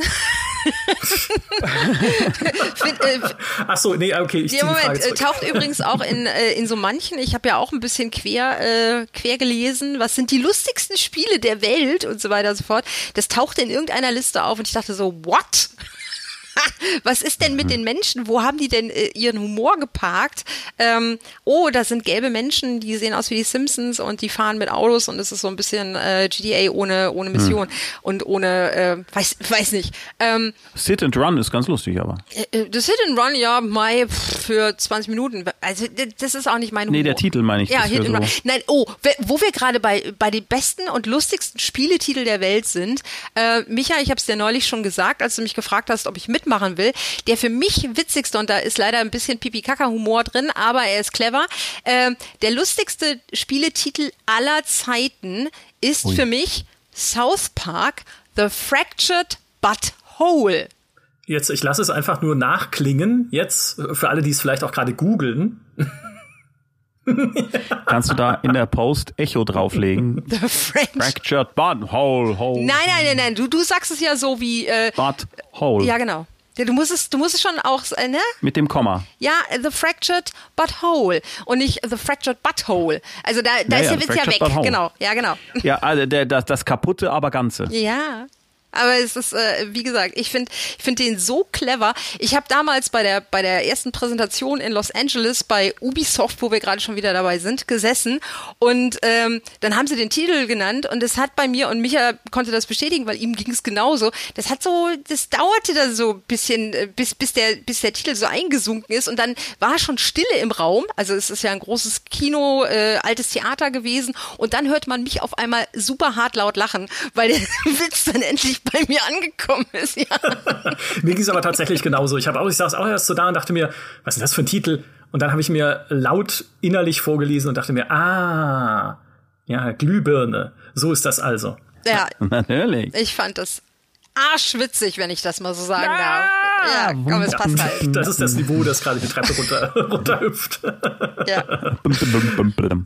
Ja, ich muss sagen, dass ich äh, tatsächlich unser Bernd das Brot Adventure ganz lustig fand. Also da fand ich waren Du, viele das fand Witze ich auch drin. ganz witzig. Oh, danke. Ja, ja, ja ich, Oh, ich kann zitieren. Ich, äh, genau, ich, äh, die, die Testerin ist ja unter uns und ich, ich Stimmt. in dem Wo? Ich, Wo? Im, unter Es, uns es, ein es, scheiterte, es scheiterte definitiv am Budget. Wir wollten viel mehr, als wir tatsächlich geschafft haben. Das ist leider traurig. Aber jetzt pass auf, ja, aber äh, Lamas und Pullovien, ja? ja, ja. das genau, das will ich erklärt haben, weil ich kenne es leider selbst nicht. Ich habe es nicht gespielt. Bernd das Brot und die Unmöglichen hieß es. Und äh, im, im Petras Meinungskasten stand: Meine Highlights sind der Bettler in Pullovien und die Auswirkungen des Grundsophons. Wa- Was, was geht da ab? Also der Bettler in Polovien, war das nicht Fabian Sigismund? Das weiß ich jetzt nicht, aber der hat irgendwas gesagt Ich und ich habe äh, ich hab gegackert. Ich hab, äh, ja, genau. Boah, das weiß ich nicht mehr. Und das Grundsophon? Und das Grundsophon macht, äh, das Grundsophon weiß ich auch nicht mehr, was es macht, aber es, Das Grundsophon ist ein Musikinstrument von Chili dem Schaf, das unfassbar laut und nervig ist. Und immer wenn man das einsetzt, kommt eine Horde Wikinger Genau, ins Bild genau. und hau, haut alles kaputt. Ja. Und das kannst du irgendwie immer einsetzen. ja, stimmt, ich erinnere mich, ja. Nein, nicht das Grundsophon. Die kommen dann von der Seite reingelaufen und trampeln Ja, alles ja. nieder, ja, das ist genau. Ja. immer alles nieder. Ja. ja, ja. Also, oh Mann, wenn wir da noch irgendwie, keine Ahnung, 50.000 mehr gehabt hätten, das wäre so ein, ein, ein, ein wunderbares Spiel geworden, das trotzdem keiner gekauft hätte. Denn das Problem war, dass der damalige ähm, äh, Verlag, na Dings, äh, na? Publisher. Richtig, Dankeschön. Der damalige Publisher, äh, die hatten gesagt, na ja, das ist doch so ein Point-and-Click und die Point-and-Clicker, die sind doch alle so altmodisch, die wollen doch unbedingt Boxed Games haben. Und dann haben sie es nur in einer zugegebenermaßen sehr geilen Box rausgebracht. Und zwar in einer Brotdose. Die war geil, aber Die war super. überhaupt nicht für Tablets, online oder irgendwas, nicht als Download. Und das war eine Vollkatastrophe, denn genau in diesem Jahr ist gerade diese Bubble dann explodiert, im besten Sinne. Ah. Die Oh, Brotdose ist übrigens in Bernd-Form und Bernd trägt seinen Batman-Anzug, soweit Ja. ich weiß. Äh, und äh, das, äh, genau. Man kann sich das, äh, man kann sich das noch anschauen. Äh, der, der Tommy und der, äh, der Herr Köster, die waren bei GameStar TV ähm, und da habe ich sie zu Bernd das Brot, äh, Bernd und die Unmöglichen habe ich sie interviewt. Es war weniger ein Gespräch über das Spiel, sondern eher so ein Schlagabtausch, warum die Scheren in Schweden Scheren heißen und nicht Fjorde. Das war Aber sehr lustig. es war Und du warst, lustig. äh, du warst, wie soll ich sagen, äh, du On warst fire. ebenbürtig. Du warst Ja. on fire. Definitiv, ja. Also äh, und äh, lustig ist auch, dass der äh, der Erik, äh, der der Gronk auch immer wieder so als Running Gag, wenn wir uns treffen, sagt, ach so, Bernd das Brot, ja, wollte ich auch noch spielen. ja, damals nicht gemacht. Schade. Was ist mit diesen Scheren in Schweden? Das finde ich passt wunderbar zum Thema äh, guter Humor. Das heißt, die Schweren in Schäden, das ist aber was völlig anderes und soll an dieser Stelle nicht diskutiert werden. Schwere Schäden kenne ich. Das Ja, aber genau. das, ne, weil Humor, guter Humor bricht mit Erwartungen. Und das, ich meine, ich habe diese Folge von GameStar TV nie gesehen. ich habe sie nur vorhin gefunden, weil Petra sie mir geschickt hat. Also habe ich sie nicht gefunden, sondern sie wurde mir geschickt. Ich merke das schon, ja. Mhm, mhm. Ich, ich dachte schon, ich habe den Anfang mir angeguckt und ich habe gesehen, dass da die Brotpuppe mit dabei war. Das wusste ich nicht mehr. Also habe ich mich gar nicht dran erinnert. Wie cool war das? Aber äh, diese Diskussion hätte ich dann nicht erwartet. Aber wie, wie wundervoll. Ja, das macht's gerade so gut, wahrscheinlich. wir waren halt einfach alle drei komplett willenlos. Und auf, auf Eigendrogen, also wir haben nichts eingeworfen oder so, das haben wir auch gar nicht nötig, Petra, ne? Nein, nein, nein, nein, nein. Da habt ihr die Dreierregel wieder. Ja. Es gibt noch einen. Was war denn das wichtig? Achso. Nee, jetzt bitte. Nee. Nein, also bitte. Ich, Nee. bitte. Ah, Tommy, sag was? du. Nee, Was? Pe Petra. Petra nee, und bitte. Ja. Äh, Jetzt so, äh, ich meine, wir reden ja die ganze Zeit über viele äh, humorige Sachen und so weiter und so fort. Aber habt ihr so ein Spiel, wo ihr sagt, so das war mit Abstand das Witzigste, was ich je gespielt habe? Also wirklich so durch die Bank? Ah. Gibt's irgendwie sowas? Ich meine, man kann sowas sagen wie, boah, das war das emotionsreichste oder das, das Spiel, was mich hinterher äh, fertig zurückgelassen hat, weil es war so ein Drama und ich habe geweint oder boah, da, das hat das beste Leveldesign und so weiter und so fort. Aber das witzigste Spiel, das ich je gespielt habe, mir würde da partout nix einfallen. Also es, ich habe echt, ich habe lang über diese Frage nachgedacht, jetzt gerade, während du geredet hast. Und ich, nee, also das wirklich, das Witz, ein paar sind schon, ein paar sind ja genannt worden. Portal, Stanley Parable wäre noch eine Möglichkeit, ne, wo du halt den Erzähler hast, der dich irgendwie in eine Richtung lenken möchte, in die du gar nicht gehst und so. Aber, Aber sind das per se, per se witzige Sch ja, Portal vielleicht noch irgendwie, weil dieser seltsam Douglas Adamsige Hitchhiker-Humor sich ja wirklich durchzieht. Aber ist das, das sind doch eigentlich nur die, also entweder es sind die Ednas dieser Welt oder es sind die alten LucasArts. Aber so richtig. Was ist denn mit äh, You Don't Know Jack? Oh, okay. Ja, aber aus, aus einer anderen, äh, das tatsächlich, das war immer sehr, sehr lustig. Und es ist ein Spiel und es ist ja, ja, aber auch wieder so aus einem Gemeinschaftsding, weil man sich da auch gemeinsam beömmelt. Ein Wort, das ich auch erst bei ja, Gamester gelernt habe. Ja, aber der Sprecher ist per se humorig gemeint. Das stimmt, ja. ja. Ah, mir fällt noch was ein. Ich habe tatsächlich vor zwei Jahren, ist das, vor zwei Jahren was, glaube ich, habe ich tatsächlich ausnahmsweise mal einen Synchronjob als Sprecher angenommen, was ich ungern mache, weil das immer so stressig ist, weil das ja immer genau auf die Lippen passen muss und so weiter. Aber da hat der Kai Taschner, äh, Sprecher und Synchronregisseur, hat gesagt, ich brauche dich da unbedingt. Und zwar geht es um einen Kommentator bei einem Event und zwar, oh Gott, wie heißt das denn? Wie heißt das? Oh fuck das Spiel, was immer so ein äh, Sommerevent ist, wo man so einen riesigen Ball durch eine Arena prügelt. Ach, das Ding. Ja, ich weiß nicht, wie das heißt. Ballspiel, Arena-Ballspiel. Irgendwie Ball. Ja. Verdammt, wie heißt das denn? Das ist Teil eines, äh, eines großen Online-Games. Rocket League. Nee, doch. Ist, Weiß ist ich nicht. Da hast du auch einen großen Ball, ja. fest nur mit Autos dagegen. Nein, nein, du, äh, du ballerst das. Äh, fuck, ich weiß nicht, wie es heißt. Auf jeden Fall brauchten die einen äh, Moderator und ich habe gesagt, ich mache das nur unter der Bedingung, dass ich im Wesentlichen sagen kann, was ich will. Und ihr nehmt dann die Sachen, die funktioniert haben. das ist ja geil.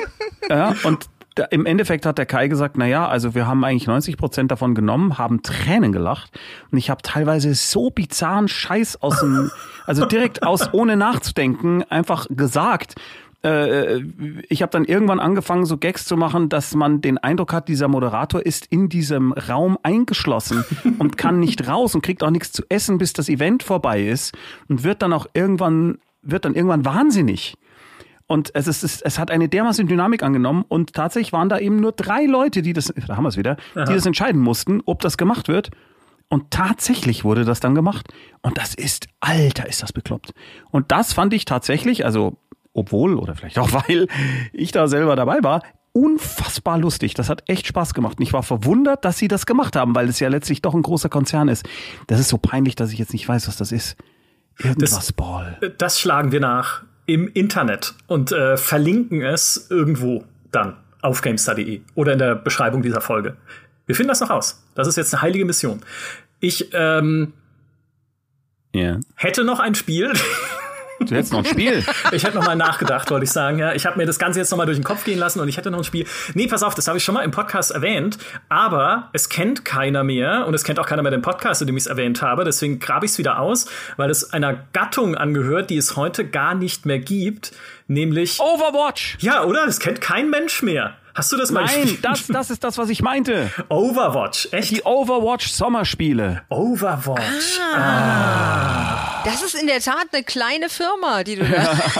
es tut mir total leid, dass ich jetzt reinballern musste. Entschuldige, aber äh, ich wäre sonst explodiert. Äh, sprich bitte weiter. Alles gut, Vergiss, was Overwatch. Ich äh, genau, ein altes Spiel einer Gattung, die längst nicht mehr existiert oder die man so nicht mehr kennt, der Parodiespiele. Und dieses Spiel ist Superhero League of Hoboken. Und das ist von 1994. Alter Schinken ist aber eine Parodie auf so die Rollenspiele der frühen 90er, späten 80er, wo man mit so einer Heldengruppe unterwegs ist. Und das sind alles dämliche Superhelden, die auch so dämliche Namen haben, so wie Toastbuster und Mademoiselle Pepperoni und die total geile Fähigkeiten haben, wie Gegner zu Tode langweilen, den Cholesterinspiegel erhöhen oder ins okay. Innere von Pizzaschachteln gucken, von außen. Ne?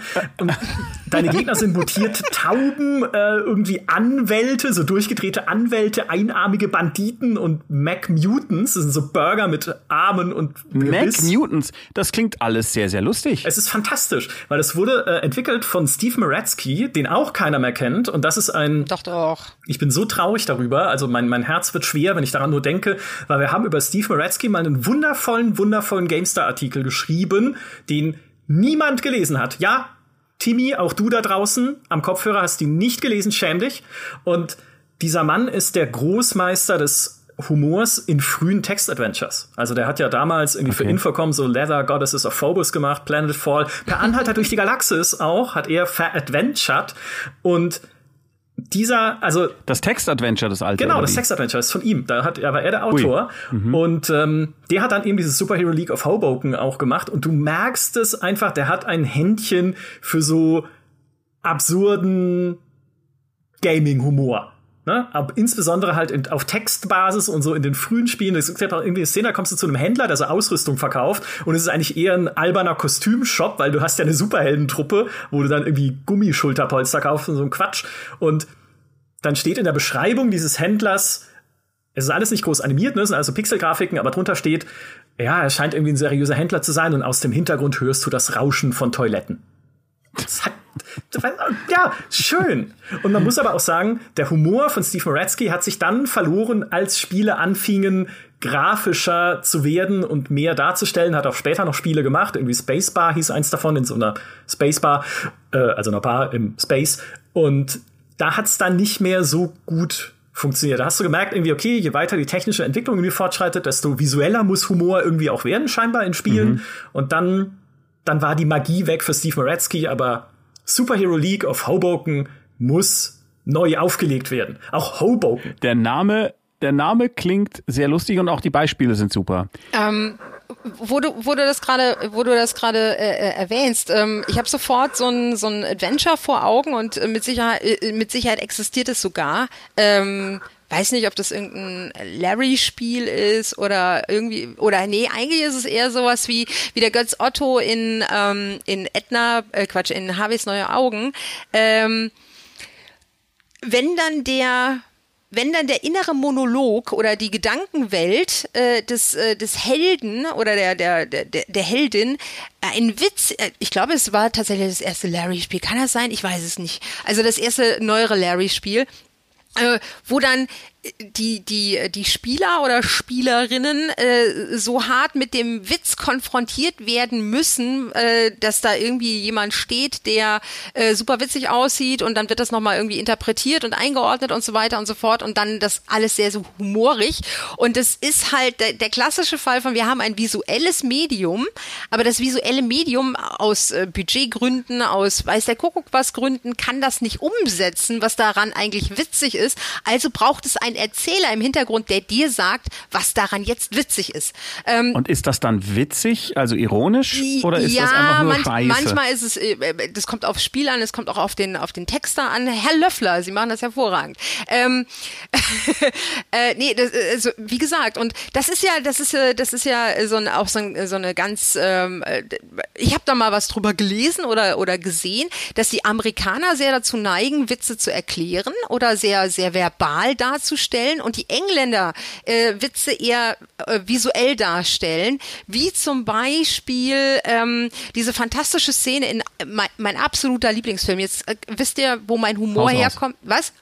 Hau es raus, ich bin gespannt. Mein Lieblingsfilm, also einer meiner Lieblingsfilme ist tatsächlich, und auf der humorigen Seite ist er auch tatsächlich mein Lieblingsfilm, ist Hot Fuzz, weil der einfach so mhm. witzig ist. Der ist mhm. so wahnsinnig witzig. Und du hast äh, äh, eben in dieser, ähm, in dieser, in diesem Film, wenn, wenn, ähm, wenn der, wenn der Held aus London in, in das Kaff nach äh, sonst wohin reist, äh, siehst du ihn halt mit seinem komischen Topfpflänzchen eben in verschiedenen äh, Fahrzeugen. Ach so, das, diese Schnittsequenz. Genau, diese Schnittsequenz, genau. Ja, super. super geil und in amerikanischen Filmen würde das, äh, keine Ahnung, äh, äh irgendwo in einem Satz äh, stattfinden. Sowas wie, ich bin gerade irgendwie äh, 20.000 Kilometer durch die Walachei gefahren. Und der und Hotfass macht es eben, indem eben diese schnelle Schnittsequenz, die aber in sich schon wieder so witzig ist und den, den Menschen auch so super charakterisiert in dem, was er da gerade tut.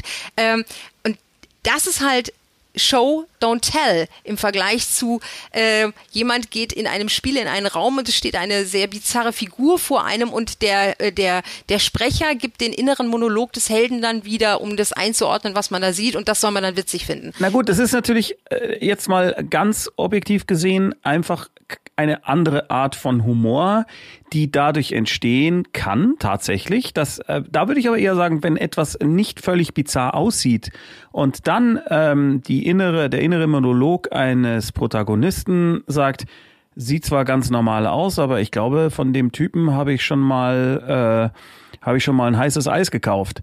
Äh, keine Ahnung. Also äh, das, na, also wenn wenn quasi der Gag äh, in der Betrachtung steht äh, und nicht so wie du jetzt beschrieben hast, das soll eigentlich witzig sein, es funktioniert aber nicht so richtig und dann versucht man es mit einem äh, Off-Text zu retten. Genau, das, das ist meine natürlich ich. ganz grauenvoll. Ja, das meine ich. Schwierig. Na gut, aber das äh, letztendlich ich würde dir auch jetzt nur ganz vorsichtig widersprechen wollen, Tu's. dass es natürlich auch Visual Gags, äh, sehr gute Visual Gags in amerikanischen Filmen gibt. Natürlich. Äh, nehmen wir zum Beispiel mal Pixar äh, als par excellence Beispiel, aber dann doch auch mal wieder die Zuckerbrüder, die äh, an diesem Thema übrigens äh, zerbrochen sind, denn äh, wahrscheinlich wisst ihr das, aber ich sag's mal für die Leute da draußen, die es nicht wissen. Die Filme Die nackte Kanone waren vorher eine Fernsehserie. Ähm, und diese Fernsehserie, die lief im Vorabend äh, im Fernsehen, deswegen war es eine Fernsehserie, mit denselben Darstellern, mit selb, derselben Art von Gags und die war ein dermaßen unfassbarer Flop, dass das hin und vor nicht funktioniert hat. Und der Grund dafür war, dass du für diese Serie hingucken musstest, weil da so viele Visual Gags drin waren. Und du beim Vorabendfernsehen, das ist eine ungeschriebene Regel, vielleicht gibt es sie mittlerweile auch geschrieben, da darfst du nichts nur visuell erzählen, denn die Klischee-Hausfrau oder der Hausmann, der da beim Bügeln steht und nicht hinguckt, muss, wenn man es nur hört, trotzdem immer wissen, was los ist. Deswegen hast du so viele Dialog-Seifenopern, äh, wie Verbotene Genau so Liebe es. oder Du so. hörst nur zu, der Fernseher läuft vielleicht sogar im Nebenraum. Was? Nein, holt Dr. Torben, ja? Und dann, dann weißt du natürlich sofort, was los ist. Er hat einen Herzstillstand. Äh, der Piep, Gutsherr ne? ist gestorben. Er ist gestorben. Das, das, das ist der Grund, warum diese Serien vor 1930 so einen hohen Dialoganteil haben und es überhaupt nicht um Show Don't Tell geht. Und deswegen funktioniert natürlich Visual Comedy zu dieser Uhrzeit schon gleich überhaupt gar nicht. Ja, analog Comedy zum funktioniert Gaming. nur, äh, wenn ich das noch äh, zu, äh, zu Ende erzählen darf, äh, Comedy funktioniert generell nur mit einem hohen Aufmerksamkeitsfaktor.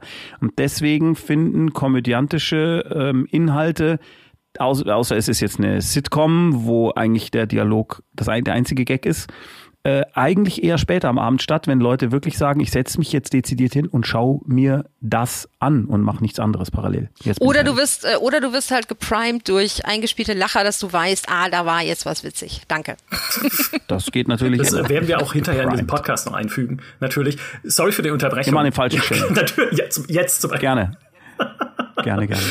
Was ich nur erwähnen wollte, habe ich vergessen. Nein, Quatsch, äh, das ist analog zum Gaming, äh, gerade in Shootern, wenn natürlich auch Gegner immer dir laut zurufen müssen, dass sie nachladen, damit du es ja mitkriegst.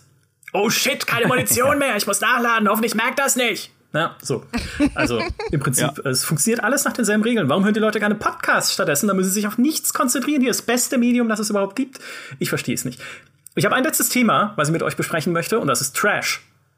Also so der typisch, nicht der typische Trash, also wo du sagst, okay, dass da so die Actionfilme der 70er Jahre waren so schlecht, dass man sie Du meinst absichtlich gestalteten Genau. Trash, damit es lustig ist. bewusster Trash. Was Micha meint, ist Goat Simulator und I Am Brett. Auch, Ah, richtig, okay. genau. Für alle, die es nicht kennen. Äh, Goat Simulator haben wir gerade erst im Goat Simulatoren Podcast be äh, behandelt. Da geht es um eine Ziege, die in der Gegend rumschnalzt und sich mit der Mhm. Bungee-Zunge an Sachen festbappt. Und äh, bei I Am Brad, meinem persönlichen Lieblingsspiel, äh, geht es um Brad Pitt, der, nein, Quatsch, das ist eine Scheibe Brot, die sich, wo man die Ecken individuell, äh, unabhängig voneinander steuert und die hält sich dann so, so eine, also so eine Toastscheibe, die sich dann mit den Ecken festhält an Sachen, die aber auch umfallen können. Und das ist so stulle dumm. Eine Mischung aus Comedy und Kunst, finde ich total großartig. absolut. Octodad zum Beispiel fällt auch in die äh? Kategorie. Octodad. Ah, Kenne ich nicht. Octodad ist doch, da spielst du doch so einen Oktopus und jeder Arm ist separat, ne? Also jeder. Ja, und das Witzige ist, du spielst da ja wirklich, du spielst ja wirklich einen Vater von einer ganz normalen Familie. alleine das, alleine das Setting ist ja schon so bizarr. Du bist ein Oktopus und hast eine ganz normale Familie und niemand nimmt daran Anstoß, dass da der Familienvater ein, ein äh, äh, eigentlich äh, Kalamari-Essen sein müsste. Aber ähm, das, also die, das ist so bizarr. Muss es ich mir einen ist so Trailer anschauen. Klingt sehr bizarr. lustig. Octodad, äh, Goat Simulator und I Am Brad sind äh, ganz heiße Eisen unter den Ein Trash-Spielen. Brad musst du hart verklagen wegen dem Brot. Ach was, das ist doch alles lustig. Ich war, äh, der Kika verklagt immer nur, Gott sei Dank, äh, irgendwelche Nazis, die meinen, sie müssen äh, Brot in ihren Insta-Profilen featuren. Das ist ja vielleicht auch gar nicht so unvernünftig. Ja, das ist zum Kotzen. Und auch irgendwelche Twitter-Deppen, die irgendwie äh, der Meinung sind, äh, sie nennen sich jetzt Bernd das Brot Official und teilen dann Nazi-Kack-Scheiße. Das ist wirklich ekelhaft. Ja, das muss nicht sein. Wohin, wo, wohin sind wir gekommen? Ja. Und äh, ich finde auch äh, solche skurrilen Sachen wie zum Beispiel in der Zeichentrickserie ähm, Cow and Chicken, falls die noch jemand kennt. Äh, da war es eben so, in den 90ern, glaube ich, war das, oder späte 90er oder Anfang 2000er. Da war es so, dass ähm, zwei offensichtlich Menschen ein, eine Tochter haben, die eine Kuh ist und einen Sohn, der ein Chicken ist. Was? Cow Chicken. Googelt's mal. Das ist völlig irre. Und das Lustige ist, dass die Eltern immer nur, so wie damals in den alten Tom und Jerry Cartoons, von der Hüfte abwärts gezeigt werden, ne, weil es ja aus der Sicht der Kinder ist. Ähm, und dann stellst du irgendwann fest, wenn diese zwei Figuren, diese, diese Eltern, einen Schatten an die Wand werfen, dass die tatsächlich nur von der Hüfte abwärts existieren. Es gibt von denen gar keine Oberkörper. Siehst du aber nur im Schatten. Das ist so irre. Und ich glaube, der Titelsong ist Mama had a chicken, Daddy had a cow, Dad was proud, he didn't know how. Das ist schön. Sehr, sehr Das, auch, das stimmt auch Kann ich wirklich sehr empfehlen. Ich fand, es ist eine der ersten, lustigsten. Die wurde in der Zeit ähm, gesendet, als auch zum ersten Mal Dexter's Laboratory und Johnny Bravo ähm, reüssierten, falls das irgendjemand kennt. Ja, ja, es, äh, es, Genau. es ja, klingelt ja, ja. eine Glocke. Ja, äh, ganz, ganz weit hinten. Ich mag ja solche oft so, so diese Serien, wo Menschen durch Tiere ersetzt werden, finde ich ja oft so, das ist gar nicht so mein persönlicher Geschmack, aber BoJack Horseman zum Beispiel soll ja auch, hört man, äh, absurd witzig sein, zum Teil. Habe ich noch nicht, habe ich noch nicht gesehen, weil mich der Stil nicht abholt. Ich, ich schaue mir einfach ungern so absichtlich hässliche Sachen an. Ja, ja, verstehe ich. Aber äh, ich habe schon sehr viel äh, davon gehört und man sagt mir immer wieder, ich würde äh, etwas verpassen. Und bei South Park habe ich es ja auch irgendwie geschafft. Was du noch verpasst hast, was ich fürs Thema Trash noch vorbereitet habe, und ich muss hier meine Liste durchgehen, weil ich sie angelegt habe. Ja, Punkt Natürlich. Für Punkt. Ich habe am Anfang gesagt, und es war kein Witz, das ist eine ernsthafte Diskussion, ähm, und das ist Into the Dark. Wenn Into the Dark noch einer kennt, weil du auch gerade mit Nazis schon das Stichwort gegeben hast, Into the Dark ist ein Spiel von 2012, das von der GameStar Community 2014, also zwei Jahre später, zum Community-Liebling des Jahres gewählt wurde, weil die Entwickler äh, die Wow. Abstimmung in ihrer Community verlinkt haben. Aber geschickt gemacht, Freunde, geschickt gemacht. Johann Ertel, ja, Homegrown Games, guter Move. Ja, danach war es nie wieder zugelassen. Seitdem ist der Button gesperrt für euch. Und ähm, dieses Spiel hat GameTube auch viel Let's Play, die lieben Kollegen Veit und Obermeier. Und das ist halt auch ein bewusster Trash, Horror, Action, Adventure-Shooter. So ein bisschen. Und Ist da nicht sogar so ein bisschen Realfilm-Quatsch drin es sogar? ist, oh, pass auf, der Realfilm-Quatsch hat eine sehr interessante Komponente, weil ja, es gibt ein Kino im Spiel, wo du so irgendwie ein altes historisches Filmmaterial anschauen kannst. Und äh, weil ja irgendwie in dieser ganzen Trash-Mist-Horror-Story auch Nazis eine Rolle spielen und Experimente und Sowjets und halt alles, was so rein, äh, nicht Gott. reingehört eigentlich, ne? Ähm, in so diesem B-Movie-Style ist, läuft in diesem Kino historisches Filmmaterial mit einem Hakenkreuz und damals hat dann die Prüfbehörde gesagt, naja, aber weil es ja historisches Filmmaterial ist, ist das okay und das kann ein USK-Prüfsiegel bekommen, schon lange bevor es halt diese ganze Freigabedebatte gab. Oder die Debatte gab es vielleicht schon, aber bevor halt dann die Freigabe tatsächlich da war. Ja, es sind Computerspiele Kunst und diese ganze Genau. Kacke. Aber das nur hier kurz in Klammern. Was nämlich eigentlich so toll war an diesem Spiel ist, dass du einen Privatdetektiv spielst auf Englisch. Also ich glaube, eine deutsche Version darf überhaupt nicht existieren von dem Spiel mit so österreichischem Akzent. Und die Entwickler haben immer Ja. gesagt, und ich weiß nicht, ob es stimmt, dass sie englische Sprachaufnahmen gemacht haben, aber die waren ihnen zu professionell, also haben sie sie weggeschmissen und selber neu vertont. Und es ist halt, äh, das ist so dumm. Also diese Texte, ich kann das gar nicht wiedergeben, weil ich diesen österreichischen Akzent ist vielleicht auch äh, ganz gut. Du musst halt so, eine, so ein Wiener Schmäh in die Stimme reinlegen, dann geht das schon. Hort über die Heiße, du mit deiner wachen Nudelmucks mit Pudern. ja, genau, so nur auf Englisch. Genau, so wie Arnie auf Speed ungefähr. Und da, es fängt schon, also dann liest du auch so Tagebucheinträge oder Briefe an ihn, in dem so steht, ich bin Detektiv. Obwohl ich gut schießen kann, benutze ich lieber meinen Verstand. Das ist ja, muss man vielleicht trocken, jetzt aber, ja? aber ähm, die die Frage ist, trägt das? Nein, aber Denn, eben, weil ich bei bei so eklektischen Spielen, die also quasi einfach sagen, wir werfen jetzt alles, was wir lustig finden, sei es Trash oder nicht, und machen einfach und es ist, es ist so lustig, dass äh, es ist so krass und so bescheuert, dass es schon wieder lustig ist. Das äh, dafür bin ich zu alt mittlerweile, glaube ich. Das also wie gesagt, das hält auch nicht für das das funktioniert halt auch nur für maximal zwei Stunden, dann ist es Immerhin. vorbei, ne? Äh, ja oder für 20 Minuten, je nachdem wie dämlich es ist. Aber Moment, ähm, die Gamecuber hast du doch gesagt, die haben das ewig lang gespielt. Ja, weil das ist nämlich, das ist ja der Zauber daran. Es trägt dann, wenn du Leuten beim Leiden zusehen und zuhören kannst, die es spielen und natürlich auch sich beim, äh, beim äh, Lachen. Aber Exakt meine Vorstellung von einem schönen Spieleabend. Ja, Genau, du, du, du ah. sitzt da, während irgendwelche Leute B-Movie Horror Trash Adventure spielen. Und, ja. Das ist genauso wie wenn man, wenn man sich äh, kaputt lacht, wenn in irgendeinem Spiel eine Spinne auftaucht und der Obermeier und der, und der Fritz äh, springen sofort auf den nächsten Tisch. Ja, weil, weil, weil sie also du findest ja das Spiel nicht gut oder nicht witzig, äh, sondern du findest ja die Reaktion die von den Leuten, ja. ja. oder die drei oder die vier, also wenn, wenn sie zu viert spielen. Ähm, aber äh, man kann durchaus auch Spiele spielen, die scheiße sind und äh, über eine ganz lange Zeit Spaß haben, wie zum Beispiel, äh, wie heißt es, Road to Hell Retribution, weil das irgendwie alle fünf Meter irgendwie äh, furchtbar absurd wird und und und äh, natürlich irgendwann wird's dann auch langweilig, aber ähm, äh, es ist, es ist brutal witzig oder eben mein Lieblingsbeispiel für vergurkte Spiele, die Atari ET. Ah, nee, ja, äh, die nee, die arschwitzig sind. Das ist Counter Strike Zero, the äh, Condition äh, Counter Strike Condition Zero, the deleted scenes. Das ist so witzig, aber aus aus so vielen Gründen. Ähm, und zwar der einer der Hauptgründe ist ähm, die deutsche Übersetzung. Wo, das hatten wir schon am Anfang, das ist so bizarr schlecht und so grauenvoll und, und äh, man, man, man fasst es nicht äh, und in der deutschen Version gibt es dann auch, weil die so schlecht ist, auch heutzutage noch äh, immer wieder so englische Snippets drin. Das ist hm. total, also lass dich kaputt. Das hat aber doch, sag mal, bei Counter-Strike ist das nicht auch generell so, dass zumindest in den Fassungen, an die ich mich noch erinnere, ich habe es lange nicht mehr gespielt, dass immer derselbe Typ in Englisch gesprochen hat, der nur runter und hoch gepitcht ist? Nee, das nee so The Deleted Scenes ist ein Singleplayer. Also das ist nicht ein Multiplayer. Ja, ja, genau. klar, aber ich meinte das davor. Also das das Counter-Strike da, wo wir auch Leute von der GameStar bei uns in der Firma hatten und dauernd verloren haben, das ist schon sehr, sehr lang her, mit der ersten Source Engine. Ja, ja. Und da da war äh, eine Stimme und die, äh, ich meine, da wir ja dauernd äh, äh, solche Situationen haben, wo wir sagen, wir haben nicht genug Sprecher jetzt da und da dafür, komm, pitch den mal runter, habe ich auch ein Ohr dafür. Und das klang halt wirklich, als wäre es immer der gleiche Typ, der nur ein bisschen in der Formant, äh, im Formanten verschoben, ein bisschen hoch, ein bisschen runtergepickt Ja, du, du musst ja nicht, äh, du hast ja in, in dem eigentlichen Spiel hast du ja nicht, äh, also in, in dem Multiplayer hast du ja nicht großartig was außer das, äh, das äh, Lock and Low. Ja, genau. Ja, der, ja genau. Der, das klingt runtergepitcht für mich. ja. Lock and Low. Escape Newell einfach, den sie aufgenommen haben.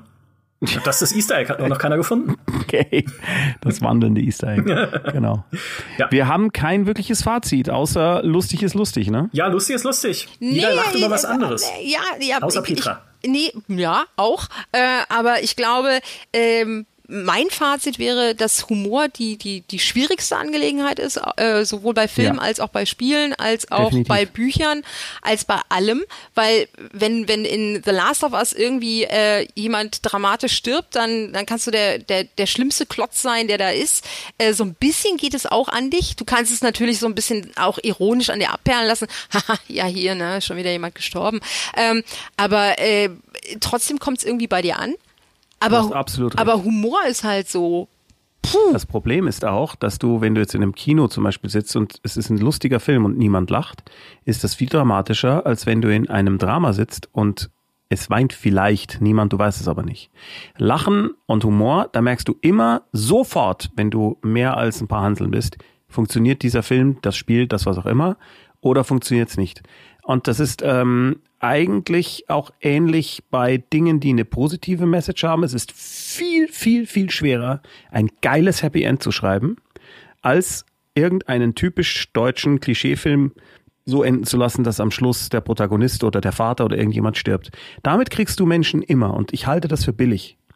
Weil das ist einfach. Ich kann immer äh, eine, eine, eine, eine Figur in dem Film aufbauen und die total liebenswert gestalten lassen. Äh, dann muss ihr nur noch ähm, im Mittelteil irgendwie was Dramatisches passieren. Sie muss sich aber selbst dann so beweisen, dass sie über sich hinaus, selbst hinauswächst. Und dann lasse ich sie sterben. Ja, genau, BioWare, bitte mal zuhören. Das ist ja, das ist total einfach. Und dann denkt man immer, oh, das ist so deep und krass. Und dabei ist es nur die billigste manipulative Lösung, die einem als möchtegern Autor nur irgendwie einfallen könnte, wenn es denn überhaupt einfallen wäre, weil das ist einfach nur blöd. Aber, aber Tommy, das auch erst seit, ich möchte, keine Ahnung, ich bin jetzt äh, nicht der, der Literaturhistoriker äh, vor dem Herrn oder Ich sowas, aber das ist auch eine, äh, so ein Move, der ist erst so seit den letzten 20, 30 Jahren irgendwie hip und cool. Und davor lag, äh, hat man schon, außer es war halt irgendeine amerikanische Science-Fiction-Dystopie, it was Earth all along oder sowas, äh, oder, oder äh, lautlos im Weltraum und das, äh, und, äh, und hier Dingsbums sprengt sich hinterher mit dem einzigen Baum, der noch existiert. Ähm, oder dann Donald Sutherland steht da und schreit äh, hier äh, Body Snatchers, ne? Also äh, Klar, aber das sind, ich würde mal sagen, das sind eher Beispiele dafür, wo ich sagen würde, da ist das Ende eigentlich zumindest It was Earth all along oder äh, ähm, äh, Soil and Green is People. Das ist inhärent, das ist ja in der Story und das macht auch Sinn. Es ist, es wirkt nicht wie so ein Cop-out, wo du irgendwie sagst, äh, äh, und jetzt stirbt er. ja, genau. Und das, das kotzt mich sowas von dermaßen an, ich kann es dir gar nicht sagen, weil es ist so George R. R. Martin mag das sehr ja, gerne. und das deswegen, ich oute mich, deswegen konnte ich weder die Bücher fertig lesen, damals, als die äh, begannen rauszukommen und man sie lesen musste. Und ich konnte auch die Serie nicht gucken, weil ich mich komplett manipuliert gefühlt habe. Tommy, ich mochte dich schon immer, jetzt noch mehr. Das freut mich sehr. weil ich hatte das Gefühl, da machen Leute, äh, also in dem Fall natürlich George R. R. Martin, von dem stammt's ja, der sagt einfach nur, jetzt bring ich ihn um. Hast gemacht, ne? Und sowas kann ich überhaupt nicht ertragen. Nee, was ich viel in dem Kontext viel, viel schlimmer finde, und dann sage ich auch nichts mehr zu George R. R. Martin und zu dem ganzen Käse, ist, wie hoch das gejazzt wird. Also wie, wie, wie hart sich Leute dadurch manipulieren lassen, dass, dass sie das halt geil und deep finden. Naja, also, klar, also wenn Leute das mögen, ich will niemandem sagen, er soll es nicht mögen. Es dürfen alle alles immer mögen. Es dürfen Leute auch die Prequels von Star Wars mögen. Ich finde, es darf äh, niemand Sucker Punch mögen, aber ansonsten finde ich, jeder darf alles mögen. Wirklich, total. Außer jetzt Nazis zum Beispiel. Oder ja, aber die Szene mit. White Rabbit im Hintergrund war cool in Sucker Punch. Und äh, ähm, ich finde, dass das ist alles äh, völlig, völlig okay und jeder darf, äh, natürlich darf sowieso, jeder soll alles das mögen, was er mag, aber ich möchte es nicht mögen müssen. Äh, und mich kotzt es an, wenn ich mich manipu- manipuliert fühle und mich kotzt es an, wenn ich das Gefühl habe, ein Autor lacht sich gerade kaputt, diebisch, äh, äh, dass er eine Figur, die er aufgebaut hat, damit wir sie mögen, jetzt umbringt. Und weißt du warum? Weil es geht. Ja. Ja. Und oh, es ist so deep. Aber du, du, du bist äh, du bist auf jeden Fall altersmilder in, in Richtung der anderen Rezipienten auf diesem Planeten, als ich das definitiv. in der Lage bin. Ja, definitiv. Ja. weil weil es mir definitiv. einfach in einem positiven Sinne wurscht ist. Ja, ich mag zum Beispiel auch den äh, Star Trek-Film, den keiner mag. Ist es vier? Mit den Wahlen. Äh, ähm, warum braucht Gott ein Raumschiff? Äh, das ist fünf. Da sind ein paar Stellen drin, die ich äh, fünf, äh, fünf, danke. Äh, die, da finde ich, sind ein paar geile Sachen drin. Äh, natürlich funktioniert der insgesamt nicht wirklich besonders gut, aber da sind ein paar Dinge drin, die mir nach wie vor noch gut gefallen und ich finde, ich darf das. Und alle anderen dürfen sagen, nein, der Film ist ja schlimmer als der Zweite Weltkrieg. Ja, zum- okay. Jetzt haust du zum Abschluss die kontroversen Thesen hier noch raus. Wo wir gerade äh, jetzt mal, ich schlag den Bogen zum Humor, ja so ein bisschen Geil. zumindest, äh, versuche es. Ähm, und zwar ein Film, den äh, der äh, wo der Konsens da draußen ist, der ist Abfall. Äh, der, der mir aber persönlich irrsinnig gut gefällt, ist King Arthur Legend of the Sword und der ist sogar lustig. Den habe ich noch nicht gesehen. Den habe ich nur angefangen und dann konnte ich nicht mehr weiter gucken. Soll ich den fertig gucken? Äh, du konntest nicht weiter gucken, weil er dir nicht gefallen hat oder du konntest nein, nein, gar nicht. Aus reinen Oh, Zeitgründen. weil bitte guck dir den kam. an. Der ist, äh, äh, natürlich ist es Guy Ritchie all over again, aber äh, irgendwie ganz cool. Ich mochte den sehr. Wo ist das Spiel dazu? diese Frage werden wir niemals klären können, glaube ich. Um vielleicht jetzt Richtig. so aus meiner Perspektive nochmal die, hier die Schleife ums Ohr zu binden, was das ganze Thema angeht. Für mich, für mich ist eigentlich Humor immer Mut. Ja, das heißt, du machst halt, du, du bist. Oh, sehr gut. Du, du stellst dich damit. Du, du machst dich verwundbar mit Humor, sagen wir es so, weil du weißt nicht, okay, bei wem kommt das an?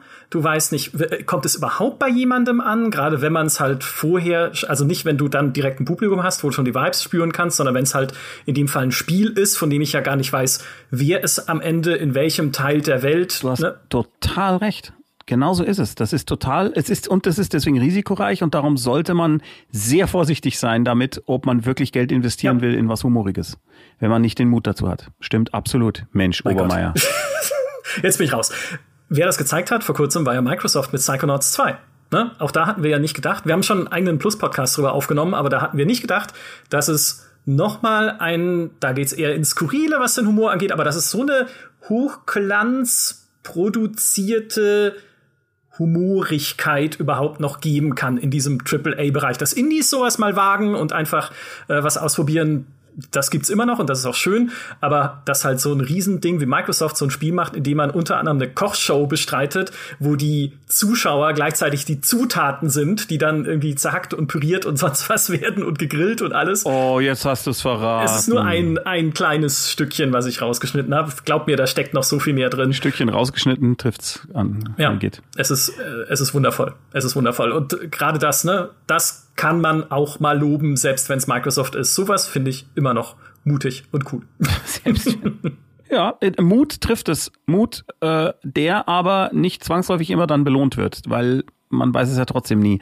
Aber ich glaube, das fasst es tatsächlich echt gut zusammen. Du brauchst richtig viel Kochonis, um etwas mit Humor rauszubringen und kannst nie sagen, ob es funktionieren wird. Und man darf es auf keinen Fall seinen Eltern vorher zeigen, weil deren Humor äh, ist ein anderer. Papa, wie findest du es? Ist lustig? Also meine nee. Mutter fand Raumschiff GameStar immer lustig. Ja. Yeah. Ja, aber dein, ja, buh. Ich fand's auch auf eine Art lustig, muss ich zugeben. Ach, come on, ey, ich fand, ich, äh, das, hm, ich, ich pendel immer zwischen Lachen und Weinen. Äh, ja, aber das hat auch aber eine, aus anderen Gründen. Von, vielleicht sollten wir jetzt schnell zum Ende kommen. Ja. Tommy. Ja. Mehr von dir gibt's zu lesen, das haben wir schon gesagt. Du schreibst Romane, Mara und die Feuerbringer, die Ghost Sitter Reihe. Es gibt dich zu sehen, regelmäßig bei Wild Mix auf Twitch, wo ihr so auch über gesellschaftliche Themen sprecht, über Verschwörungsmythen ja, und solche Sachen. Es ist völlig unfassbar. Wir sind mit diesem Twitch-Kanal tatsächlich auf Platz eins in Podcast und Talk im deutschen Twitch. Ich bin völlig baff, ich kann es überhaupt nicht fassen. Natürlich ist die Konkurrenz da nicht so groß wie bei Just Chatting, gar keine Frage. Aber wie geil ist es bitte? Ja, Hoaxilla heißt der Podcast, ne? Der draus. Äh, der Hoaxilla ist der, äh, also Hoaxilla ist der Podcast. Der, also Hoaxilla ist ja bei uns dann auch immer dabei, die beiden, also Alexa und Alexander. Und äh, unsere Talkrunde, die wir mal am Dienstag machen, das Ferngespräch wird als Podcast bei denen dann nochmal verwurstet. Und äh, aber es gibt auf Twitch ja Kategorien. Ne? Und in diesen Kategorien sind wir tatsächlich in Podcast und Talk auf Platz eins. Es ist so geil. Verdient. Einfach nur, dass man das behaupten kann. Ja. Ist schon geil. Ja, ja, klar. Es läuft wirklich wie die Sau und äh, es ist auch so, dass es ein bisschen Psychohygiene für nicht nur für mich, sondern auch für die anderen ist, die da bei diesem Talk mitmachen, weil wir uns einfach gegenseitig so ein bisschen counseln bei Themen äh, wie Corona, Antisemitismus, ESO-Bullshit und so weiter und so fort. Und es ist wirklich, wirklich hilfreich. Ge gestern haben wir über den Tod gesprochen. Das war deep, kann ich jetzt einfach mal sagen. Kann, kann auch humorig sein. Deep. Also. Ja, definitiv. Es waren ein paar lustige Sachen dabei. Tommy, Petra, ganz lieben Dank, dass ihr heute da wart, um mit uns, mit uns, sage ich, mit mir, mit uns, ja, über Humor zu, um mit um uns mit über uns. Humor zu kommen. Womit wir wieder bei den Österreichern werden. Um mit uns zu sprechen. Sie wollen mit uns ja, sprechen. Danke, dass Sie uns beehrt haben. Ähm, so, es hat großen Spaß äh, gemacht, in der Tat. Ich hoffe, es hat Richtig. auch allen großen Spaß gemacht, die uns heute zugehört haben in diesem Podcast. In diesem Sinne, macht's gut, kommt gut durch die Nacht. Nee, ich, ich, ich überlege mir so einen neuen Catchphrase fürs Ende des Podcasts, aber ich finde keinen. Macht's gut und bis zum nächsten Mal. Tschüss. Tschüss.